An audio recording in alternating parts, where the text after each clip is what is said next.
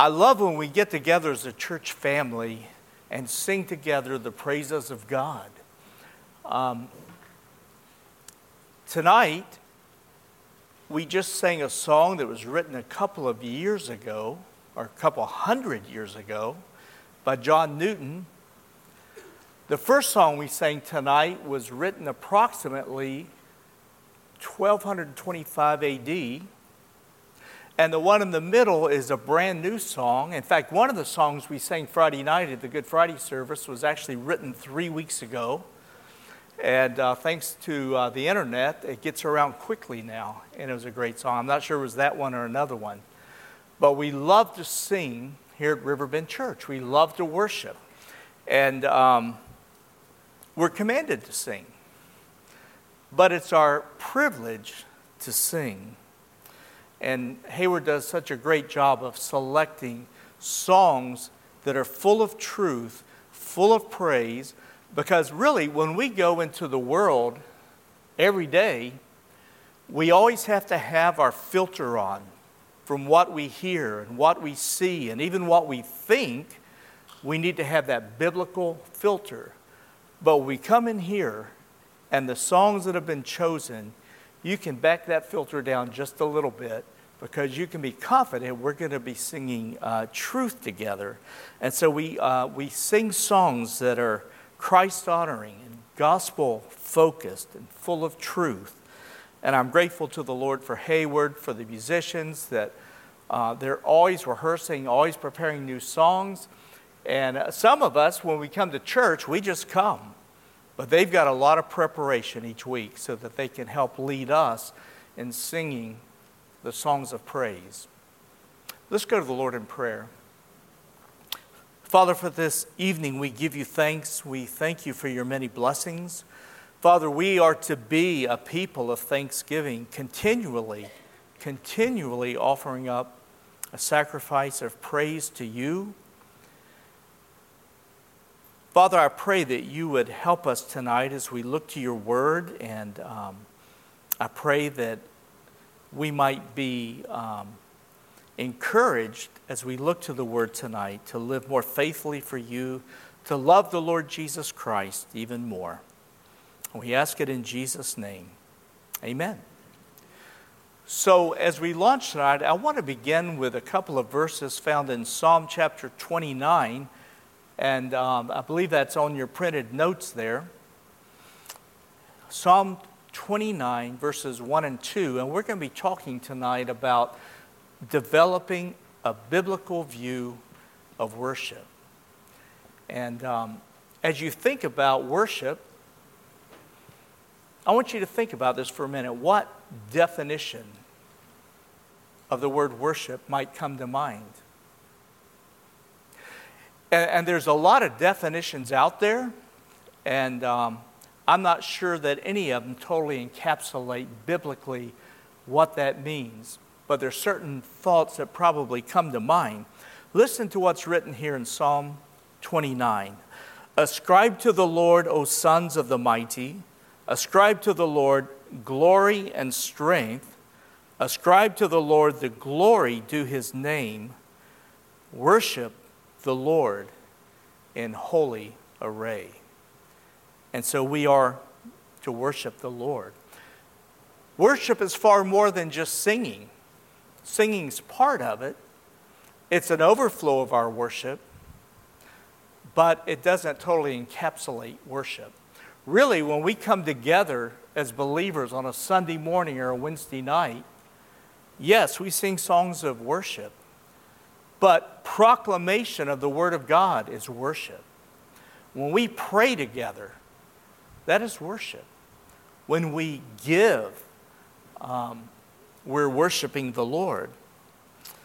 So, as we choose songs to sing, sometimes we get asked this question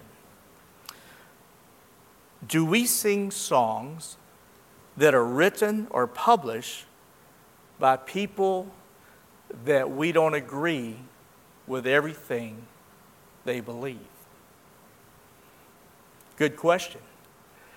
And it's something we have talked about uh, among the elders and have considered and have prayed about. And um, I, I, first came across with some decisions related to this early in my ministry. This was late 70s, early 80s. And we, were, uh, we had our group of songs that we sang from. And um, a, several of them were written by this one particular uh, gospel composer and artist. And then the news came out that he had been arrested for possession of cocaine. And I was duly enraged and immediately pulled all those songs out of our repertoire. And I was disgusted. But then, a few months later, the charges were dropped and he was exonerated. So I went and got all the songs and brought them back in. but I began to consider is that what I need to be doing? Is just checking up on people all the time and see if they've been good this week before we sing their song? And that could be pretty um, busy. It would require a lot of time. Um, what if somebody writes an article, maybe in a journal, and uh, it appears to be not exactly theologically correct? Do I go and pull their songs? But then they write a follow up article the next month that clarifies their biblical position. And so then we continue to sing those songs. What if you hear a rumor about a writer of songs that you don't know if it's true or not, but do you just pull those songs? And you can see how tedious uh, that would be to do that. So, as we've talked and prayed about that, here's the conclusion that we have come to. Um, and this is the direction for Riverbend Church. And it can be summed up in three simple words We sing truth. We sing truth. That we love the truth. We love to sing about it. We love to talk about it. We love to proclaim it. Because all men are flawed. The fact is, anyone who's written any song that we ever sing was a sinner saved by grace and is not fully sanctified yet. So, do we have standards? Absolutely, we have standards. Do we have convictions? Absolutely, we have convictions. But that is the conviction we have is that we sing truth. We want you to have the confidence when you come and you see lyrics on the screen that what we're singing has been thought through, has been carefully examined, and it is um, true as defined by the Word of God. So in 2 Timothy chapter 2, verse 15, we're instructed to rightly divide the word of truth. And that's how we slice that is by the Word of God. That is our standard. So if we preach the whole counsel of God and we do that, should we not also sing the whole counsel of God and teach the whole counsel of God and speak of the whole counsel of God? So in Hebrews chapter 4, in verse 12, it speaks about the precision of Scripture. And it says here, For the Word of God is living and active and sharper than any two edged sword, and piercing as far as division of soul and spirit, of both joints and marrow, and able to judge the thoughts and intentions of the heart. And so, Scripture very precisely uh, slices those things. In John chapter 17, Jesus was praying there his high priestly prayer. And one of the things he prayed is, Sanctify them by your truth. Your word is truth. So the Word of God doesn't just contain the truth, it is the truth. And the Lord Jesus Christ said in John chapter 14, I am the way, the truth, and the life. So we have the written word, and the living word in agreement there. So we love truth. So, after everyone has spoken their opinion, after all the bloggers have made their case, after all those who are wise in their own eyes have pontificated their godless philosophies, after all the politicians have given their self perceived wisdom, after all the news anchors have spouted their opinions, after time has completed its course, and after all the dust has settled, only the Word of God will stand. And that's what we want to build our lives on, is the Word of God. God's truth is eternal. In Matthew 24 35, it says this Heaven and earth will pass away, but my word will not pass away. And that same uh, verse, uh, almost word for word, is also found in Mark and Luke. In Psalm 119, verse 89, it says this Forever, O Lord, your word is settled in heaven. So we want to be a church that is known for proclaiming the truth of the Word of God and singing the truth of the Word of God. So as we choose songs, some of the songs we sing are very old. And um, tonight we sang All Creatures of Our God and King we sing A Mighty Fortress is Our God, one of my favorite hymns of all time, written by Martin Luther. But Luther was suffering persecution. He was being pursued because of his biblical convictions. And so he sat down and penned the words to this great hymn. He wrote it in German. The title in German was Ein feste Burg and is based on Psalm chapter 46. And so history tells us that often when he was being pursued, there were times that he was in hiding. There's a time that we know that he actually disguised himself. But during this time of being pursued and persecution, he would often turn to his good and faithful friend, Philip Melanchthon, and he would say this Come, Philip, let us sing the 46th Psalm. And they would often do that. I can't help but think how many believers through the ages have sung that song. It's not just our generation, but it connects us to believers from times past. I suspect, and it probably is true, that that psalm, that hymn, was sung by some who were martyred for their faith.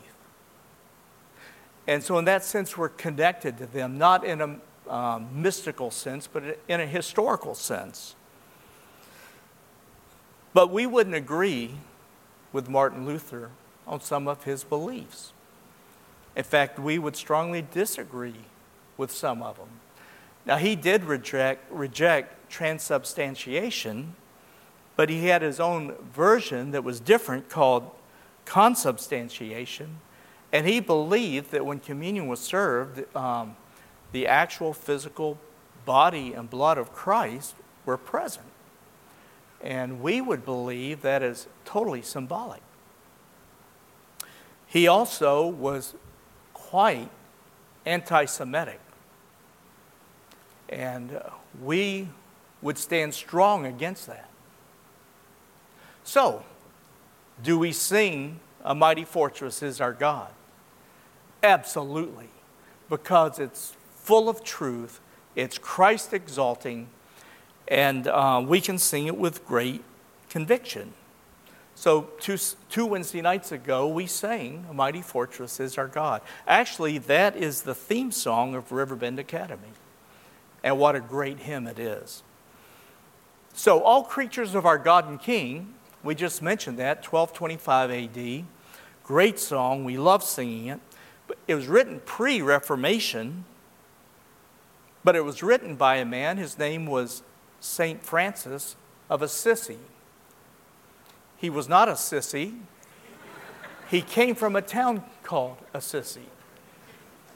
But we would disagree with some of his convictions. He had some very strange views about animals. It's told that he would be on the road and he would stop and preach to the birds. I don't think that's something that we would uh, encourage our people to do, to stop and preach to the birds. So we don't agree with everything he believed, and yet do we sing this great hymn? Absolutely. It's full of truth. We sing truth. Another example Horatio Spafford wrote a great hymn that we love to sing here It is Well with My Soul. And you, you probably re- remember the story how his wife and uh, children were sailing to London. They were from Chicago. He stayed back to care for some business. And that boat they were on sunk. And the kids all drowned, the daughters, and uh, his wife was spared. And then he set sail to join up with his wife. And when he got out approximately where that took place, he sat down and began to pen these words When peace like a river attendeth my way, when sorrows like sea billows roll, whatever my lot, thou hast taught me to say, It is well. It is well with my soul. It's a great hymn about the sovereignty of God and trusting in God. But we also know that Spafford did not finish his life well at all. So, do we sing this great hymn? Absolutely. We sing it with great conviction because we sing truth. That is our standard. So, I think it's important that we sing some of these songs from the past. One of my favorite hymns is Great is Thy Faithfulness. We sing that here.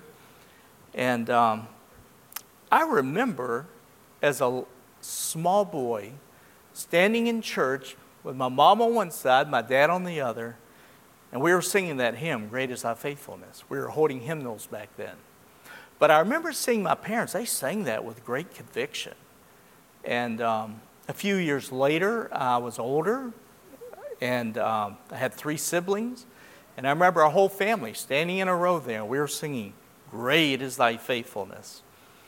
Um, during my teen years, I came to faith, and um, my heart was changed, and I was regenerated, and I began, began uh, a new adventure in life as a believer, part of the family of God.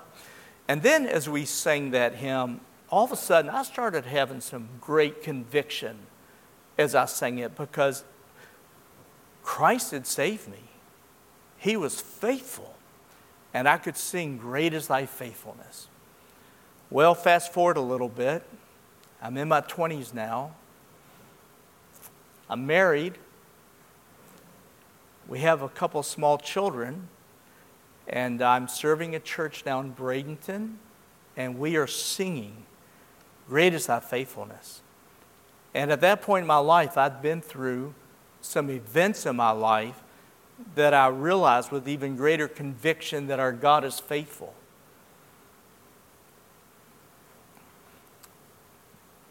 Well, before I knew it, literally, we had seven children, and we were all in a row singing, guess what? Great is thy faithfulness. And now we're singing with incredible conviction. Then, fast forward just a little bit, and all of a sudden, I'm a senior adult. I don't know how that happened so quickly.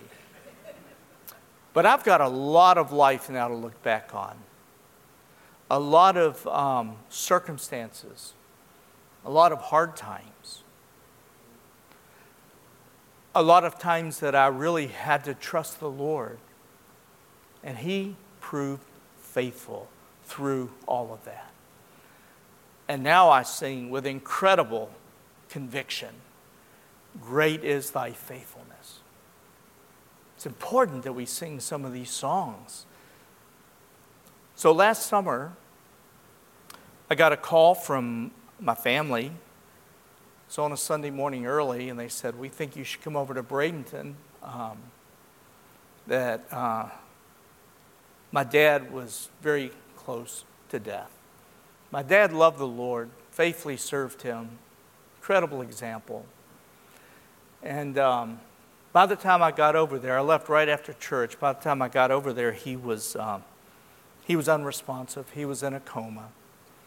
And so I wasn't able to talk to him or anything, but um, that night we gathered around his bed. There was about 12 of us in the family, and we just began to sing hymns. We just began to sing songs that we had sung together through the years. We began to quote verses that were meaningful. We began to read passages of Scripture. One of the songs we sang was, Great is Thy Faithfulness. But we noticed as we were singing that my dad was singing. He had come to, and not only was he singing, but he was singing every word, even the second and third stanzas. He had every word down. And we had a wonderful time that night. Um, my sister asked him, Dad, what song would you like to sing? And I'll never forget his answer. Blessed assurance, Jesus is mine. We sang that song.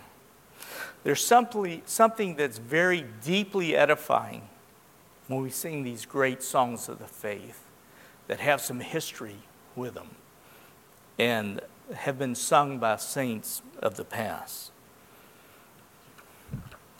So we sing some of these old songs not because they're old, because they're good. And not all of them are good, and we don't sing those. So we carefully select those songs. But you know what? We also sing new songs. It's important that we sing new songs. In fact, doesn't the Bible tell us to? We're commanded to. Every generation has a fresh expression of its faith. And it seems like throughout church history, every time there was a fresh expression, the previous group rejected it and stood against it. So, way back in the days when we were singing as a church plain song, Gregorian chant, which was u- just unison singing, everybody was singing the same notes, it was a cappella. And then somebody decided we should add harmony to this. And many people were outraged because people were singing harmony. They were singing like a bass part and a tenor part. And this was horrible. The church is becoming like the world. And, um, and there was resistance to that. Later on, they were singing harmony, but they were pretty much staying in a minor key. It wasn't too aggressive, it wasn't uh, to Ford, and, uh, and then somebody started putting a major third on the final chord.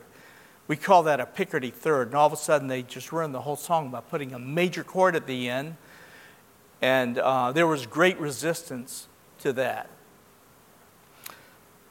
Many of the songs later just had very straightforward rhythms. And then somebody started singing very rhythmic songs and um, it was rejected by many people. Now, we know that many of the Jewish songs in the Old Testament are very rhythmic, and we believe that Jesus sang those. And um, so then we get to the 20th century, and we should sing only accompanied by the organ, preferably the pipe organ. Now, I love the pipe organ. I'll, I'll go to a recital and love every minute of it. But somebody decided we should have a piano, and then somebody else a guitar, and then somebody else a drum set. Where is this going to end? And then there tends to be rejection. And yet, the Bible says we are to sing to the Lord a new song. Let, let me challenge you with this. If you are a young person, learn to appreciate and love and sing some of these old songs. I think it's important that we do that. And if you are someone who has lived many years, I was careful how I said that,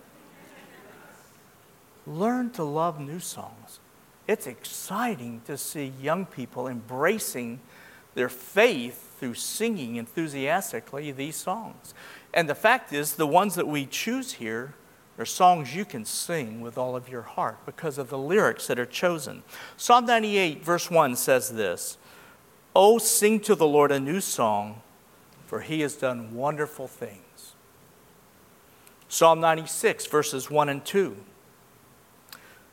Sing to the Lord a new song. Sing to the Lord all the earth. Sing to the Lord, bless his name. Proclaim good tidings of his salvation from day to day.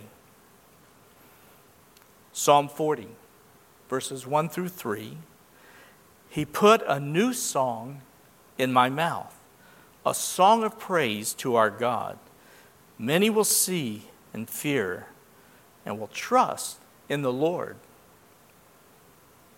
And then in Revelation chapter 9, we were there just a moment ago, and they sang a new song, saying, Worthy are you to take the book and to break its seals, for you were slain and purchased for God with your blood men from every tribe and tongue and people and nation. So we choose new songs like In Christ Alone, Living Hope, how deep the Father's love for us. Is He worthy? he is. And so we sing those songs. Let me encourage you with this. Let me challenge you with this. When you come to church, don't come as a critic, come as a worshiper. Because if you come as a critic, it'll rob your joy, and it'll rob the joy of those around you. Instead, come as a worshiper. But as, as we think about the topic of worship, it's so much more than just music and singing, because actually, music is not required at all to worship the Lord. You can fully worship the Lord without any music. And um, so when we come on Sunday morning, worship is far greater than that hour and a half that we spend together. Worship is not an event, it's a lifestyle. Can I say that again? Worship is not an event, it's a lifestyle. So when we come to Christ and we are regenerated, we're justified, we're forgiven, we are adopted into His family, we become, at that point, worshipers.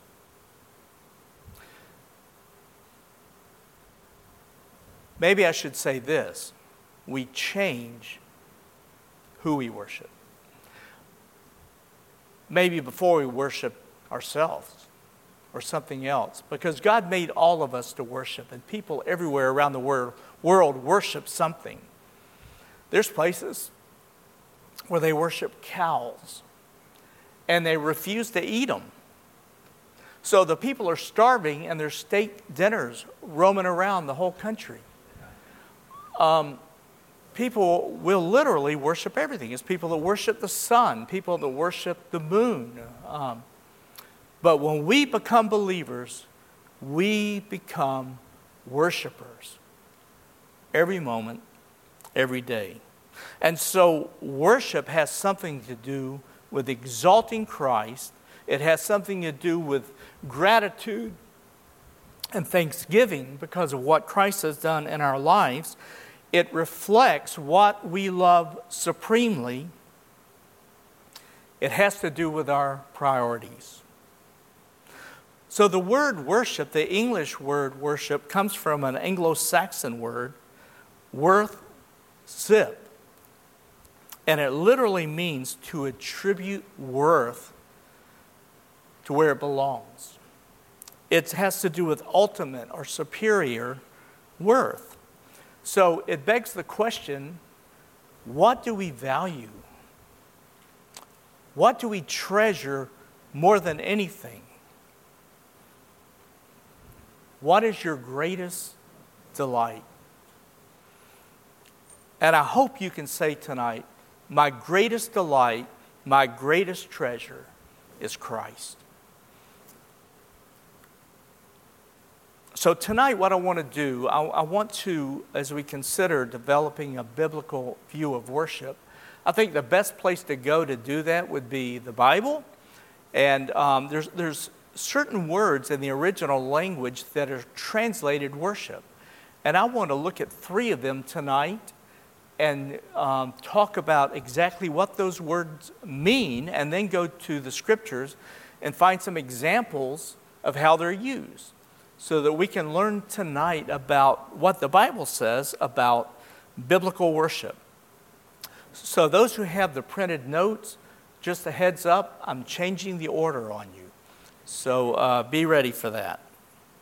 So, the first word we want to look at tonight is the Hebrew word shakah, and its Greek equivalent, proskuneo and I'm pretty certain that's the right pronunciation because I actually went to Pastor Brian to ask him that, and he, he helped me with that. Proskuneo. So this word is used um, often in Scripture, the Old Testament, and then the Greek, of course, in the New Testament. This word means to pay homage. It speaks of kneeling it speaks of laying prostrate before the Lord. It carries the idea of gratitude and certainly of humility. So, as, as we think about kneeling and laying prostrate, I want to remind you that um, man looks on the outward things, but God looks on the heart. So, I think if we focused on the outward, we would, um, we would probably do things like this. If I see somebody kneeling, I'm going to lay down. And if somebody sees me laying down on my face, they're going to dig a hole. And somebody else is going to dig one deeper because we're looking on the outward things. So I believe it really speaks of a heart that's humbled before the Lord. A heart that acknowledges that He is worthy there's this idea of a lesser giving proper praise and homage to that which is greater. It's a heart that's humble before the Lord. And the heart is what's important because if you go uh, to the Old Testament and you remember the minor prophet Amos, he um, lived in a day where the people went through all of their religious rituals. They went to the festivals, they did their sacrifices, they sang their songs, but the Bible says that their heart was far away from the Lord. And listen to what the Lord says through Amos to these people. These are haunting words. Take away from me the noise of your songs. I will not even listen to the sound of your harps. Because God looks on the heart. So the outward is to be an expression of the inner man.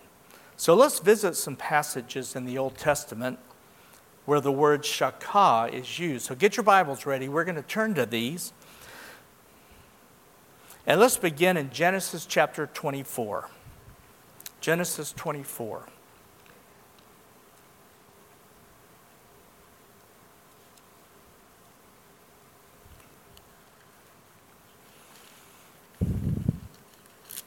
So Abraham determined that it was time for his son Isaac to have a wife.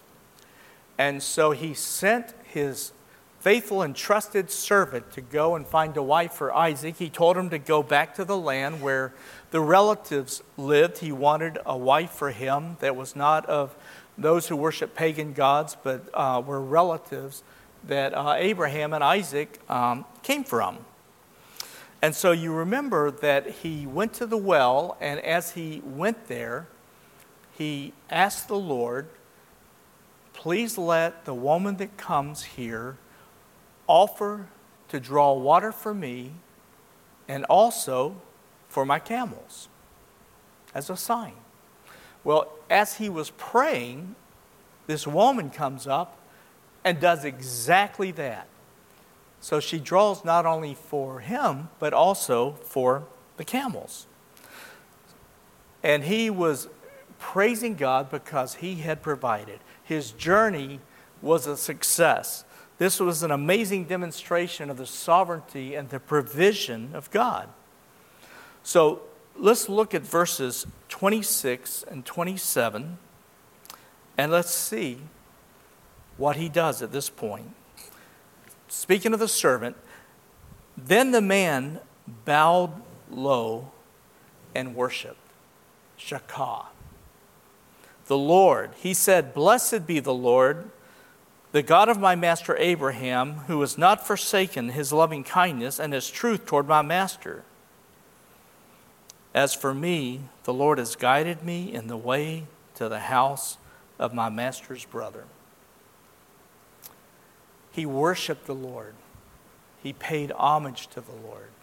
He humbled himself before the Lord. And then later, he went with Rebekah to her uncle's home, Laban. And Laban said, Let's sit down and eat. And uh, the servant said, No, before we eat, let me state my business. And he explained to him that his master Abraham had sent him to find a wife among his relatives and he asked for Rebekah to come back with him and be married to Isaac. And Laban agreed.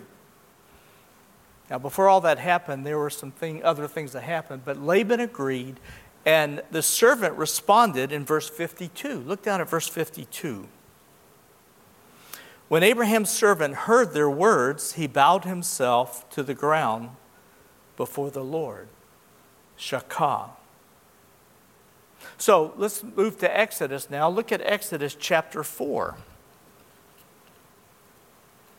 And look at another example of this word that's translated worship from the Hebrew, Hebrew word shakah. So you remember that the Lord appeared to Moses at the burning bush. He said, Take off your shoes, you're on holy ground. And then he told him that the Lord was going to use Moses to go to Pharaoh and command him to let the people of Israel go and let them out of bondage. And that he had seen their suffering and he was going to deliver them through Moses. And of course, you remember Moses asked, Who should I say sent me? He said, Tell them that I am sent, sent you.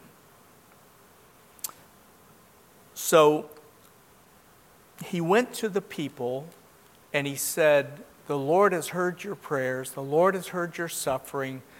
I am here. The Lord is going to deliver you out of this bondage.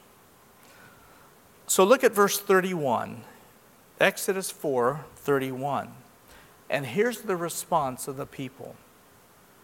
So the people believed, and when they heard that the Lord was concerned about the sons of Israel and that he had seen their affliction, then they bowed low, bowed low and worshiped Shakah. Later, in the book of Exodus. The people were at the foot of Mount Sinai. Moses had gone up and was receiving the Ten Commandments, and while he was there, the people donated gold, melted it down, formed a golden calf, and began to worship that golden calf. They were sinning against the Lord, and the Bible says that the anger of the Lord burned against them, and he determined that he would destroy them for this great wickedness of worshiping a false God. Well, Moses went on their behalf and interceded on their behalf and asked God to have mercy. And the Lord did. And he replaced the tablets, he renewed the covenant he had made, and did not destroy them. And so in verses 6 and 7, here is Moses' response here. Then the Lord passed by in front of him and proclaimed, The Lord, the Lord God, compassionate and gracious, slow to anger, and abounding in loving kindness and truth, who keeps loving kindness for thousands, who forgives iniquity, transgression, and sin. Now look in verse 8. Moses made haste to bow low toward the earth and worship. Shakah. And so Moses responded to the provision and the loving kindness of the Lord by bowing in worship and humbling himself before a holy God. So let's move forward now to the book of Judges Genesis, Exodus, Leviticus, Numbers, Deuteronomy, Joshua, Judges. And so the Lord comes here to Gideon and he tells him that he is going to deliver the Midianites into his hand and that he would be victorious. And then in Judges chapter 7 and verse 15, when Gideon heard what the Lord said, Let's read what it says here. Verse 15. When Gideon heard the account of the dream and its interpretation, he bowed in worship.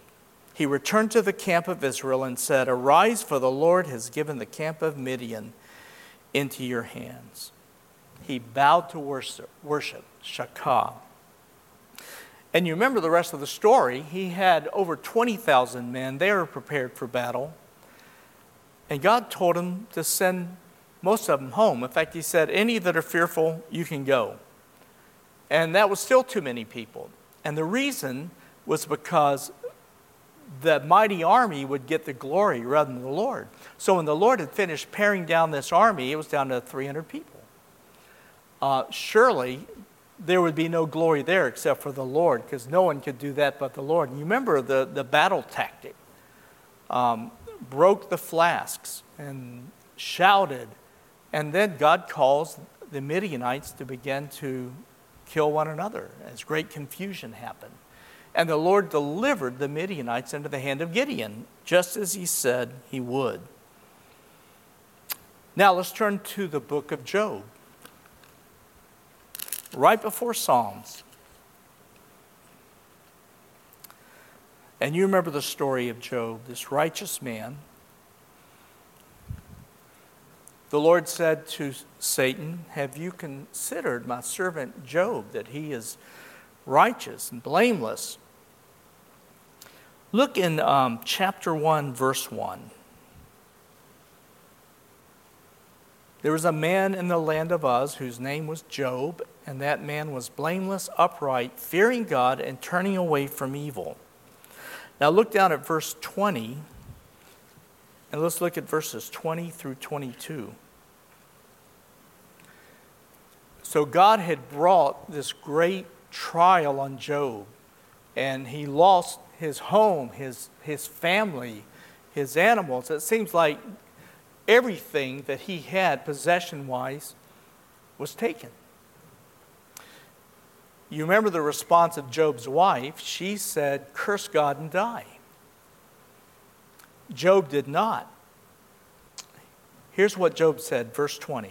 Then Job arose and tore his robe and shaved his head, and he fell to the ground and worshiped.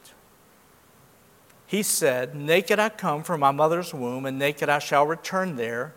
The Lord gave, and the Lord has taken away. Blessed be the name of the Lord. Excuse me. So, even when we walk through trials, we are to worship the Lord, even as Job did.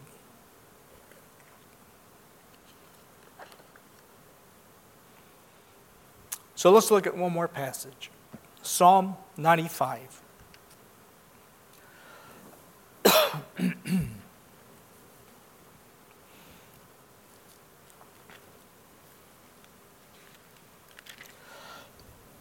Excuse me. Beginning in verse 1 O come, let us sing for joy to the Lord. Let us shout joyfully to the rock of our salvation. Let us come before his presence with thanksgiving. Let us shout joyfully to him with psalms. For the Lord is a great God and a great King above all gods. now look down to verse 6. Come, let us worship and bow down. Let us kneel before the Lord, our Maker. Shakah.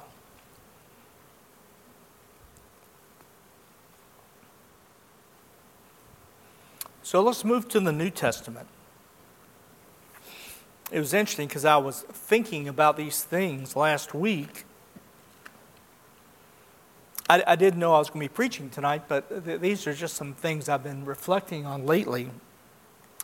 And so we were reading um, the story of the crucifixion and the resurrection, and we got to um, we got to Matthew chapter 28 and came upon verse 9. And so, after the resurrection, the women came to the tomb. The angel told them to go into Galilee and there they'll find him. And then Jesus met them in verse 9. It says, And behold, Jesus met them and greeted them, and they come up, they came up and took hold of his feet and worshiped him. So I was wondering, I wonder if that's that same word there in the Greek, proskuneo. And certainly it was. We also find it in, uh, let's look at a couple places in Revelation, and then we need to move on. Turn to Revelation chapter 4. Of course, this is future tense, and the Lord has pulled back the curtain of heaven. And John was able to see all this, and he wrote it under the inspiration of the Holy Spirit. But chapter 4 of Revelation, beginning in verse 10, and here's what's taking place. The 24 elders will fall down before him who sits on the throne and will worship him, proskuneo, who lives forever and ever, and will cast their crowns before the throne, saying, Worthy are you, our Lord and our God, to receive glory and honor and power, for you created all things, and because of your will they existed and were created. We see something similar in chapter 5, and then look at uh, chapter 7. Chapter 7, verses 11 and 12 says this And all the angels were standing around the throne and around the elders and the four living creatures, and they fell on their faces before the throne and worshiped God. Thank you so much. Appreciate it.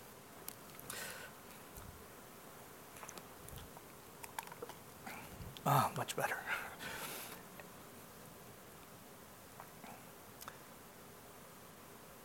And worship God, saying, Amen. Blessing and glory and wisdom and thanksgiving and honor and power and might be to our God forever and ever. Amen. And so they worship there, and it's the same Greek word there. Well, we must move on. Let's look at a second word that is translated worship in Scripture. Let, let me just say this. If you go to the passage in John chapter 4, and we're not going to turn there, but you remember the story of the woman, the Samaritan woman at the well, and Jesus had some of the greatest teaching about worship in the New Testament at that place. And it's that same Greek word there. Actually, in verses, um, I guess, 23 and 24, that word appears more than once. So the second word that is translated worship in Scripture, it's the Hebrew word liturgia. I cannot guarantee that's the right pronunciation. And then it has a Greek equivalent being doulion. But this word means to serve. We serve the Lord, we worship the Lord. Paul used to love to um, refer to himself as a bondservant of Christ. Uh, the word doulos is a derivative of this word, and we're reminded that we are no longer slaves to sin, but now we're willing, joyful slaves of Christ. And so we serve him. So, going back to Exodus, and we're not going to turn there because I need to move along quickly. In chapter 3, God appears to Moses, instructs him to remove his sandals, and he told him that he was going to confront Pharaoh and free the Hebrew people who had been in slavery now for 400 years. And listen to the response right here. Listen to this account. Therefore, come now, and I will send you to Pharaoh so that you may bring my people, the sons of Israel, out of Egypt. But Moses said to God, Who am I that I should go to Pharaoh and that should bring the sons of Israel out of Egypt? And he said, Certainly I will be with you.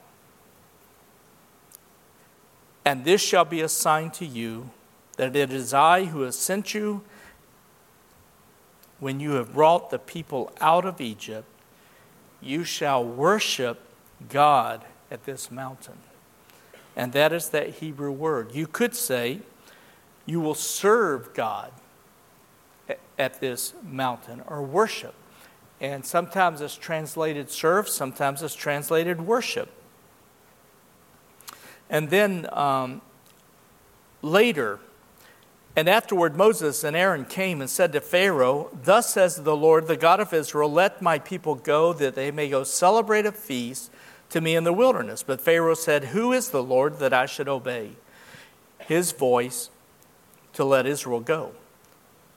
I do not know the Lord, and besides, I will not let Israel go. Then they said, The God of the Hebrews has met with us. Please let us go a three days' journey into the wilderness that we may sacrifice to the Lord. And that word sacrifice there is the same Hebrew word. We could say that we may go and worship the Lord, or we may go and serve the Lord. That classic passage in um, Joshua chapter 24, verse 15. And you remember that Joshua said, As for me and my house, we will serve the Lord. It's the same Hebrew word. He could have said, As for me and my house, we will worship the Lord.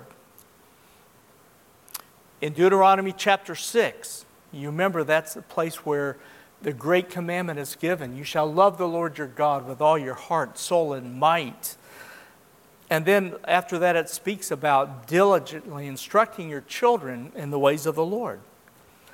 But then in verse 13, it says this You shall fear only the Lord your God, and you shall worship him. You shall serve him. You remember the passage in Psalm chapter 100 Make a joyful noise to the Lord, uh, all the earth. Serve the Lord with gladness. It could be translated worship the Lord with gladness in the New Testament, you go to Romans 12. I beseech you, therefore, brethren, by the mercies of God, that you present your bodies a living sacrifice unto God, holy and acceptable. And then in verse 2, and let me go there.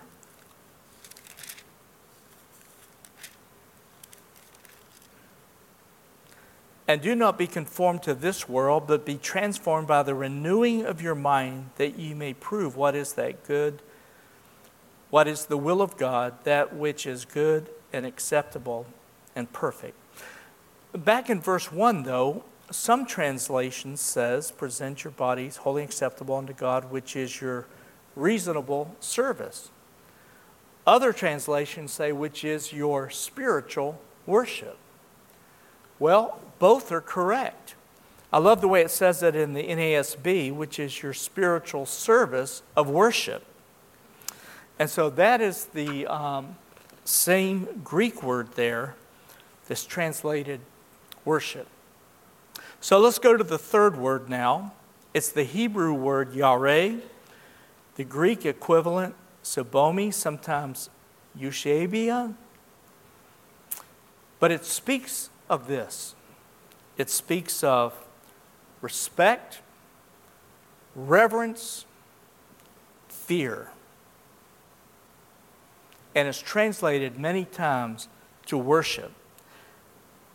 And I'm not sure in the New Testament this is a cringing, trembling fear, although there were some of those in the Old Testament. You remember at the foot of Sinai that thunder and lightning and the mountain was shaking and then the voice of God. In fact, it scared them so bad they said, We don't want to come back here again. Moses, you go for us. But it's important that we have the proper reverence, respect for God. I think it's important when, when we pray that we remind ourselves who it is we're praying to. It's a holy God, a powerful God, the God who spoke creation into being. That is the God we're praying to. It bothers me when I hear people speak about God as though he were another man. Um, that is not giving proper respect. That is not worshipful. So, going back to that first verse in the book of Job, there was a man in Uz whose name was Job, and that man was blameless, upright, fearing God. And that's the word Yareh. You've heard people speak of he was a God fearing man. And this word is translated worship often. Uh, just a couple of more examples, and then we need to wrap up. Jonah, you remember the Lord was going to send him to Nineveh. He did not want to go to Nineveh. He didn't like the Ninevites, and he knew that God was merciful. So he chose not to go. And you remember he got on the boat and sailed as far away from Nineveh as he could go. Well, this huge storm comes up, and they were afraid the boat was going to break up. It was beginning to break up and would sink. So they threw all the cargo overboard to lighten the boat. The storm continued, and so they went to Jonah. And they, they said this to Jonah. Then they said to him, Tell us now, on whose account has this calamity struck us? What is your occupation and where do you come from? What's your country? From what people are you? Jonah replies, He said to them, I am a Hebrew, and I fear the Lord God of heaven, who made the sea and the dry land. And that word fear the Lord God of heaven could be translated, and I worship the Lord God of heaven. One more example the book of Ecclesiastes. So, this book is talking about the futility of life and folly and all these things. But finally, we get to the last chapter, the final two verses, and listen to what Solomon writes here under the inspiration of the Spirit. The conclusion, when all has been heard, is fear God. Yareh you could say, worship God and keep his commandments because this applies to every person. For God will bring every act to judgment, everything which is hidden, whether it's good or evil. And so, those are three words in the scripture that are translated worship. So that brings us full circle. When we gather to sing praises in corporate worship, we want to pay proper homage to the Lord. We want to humble ourselves, have humble hearts before the Lord.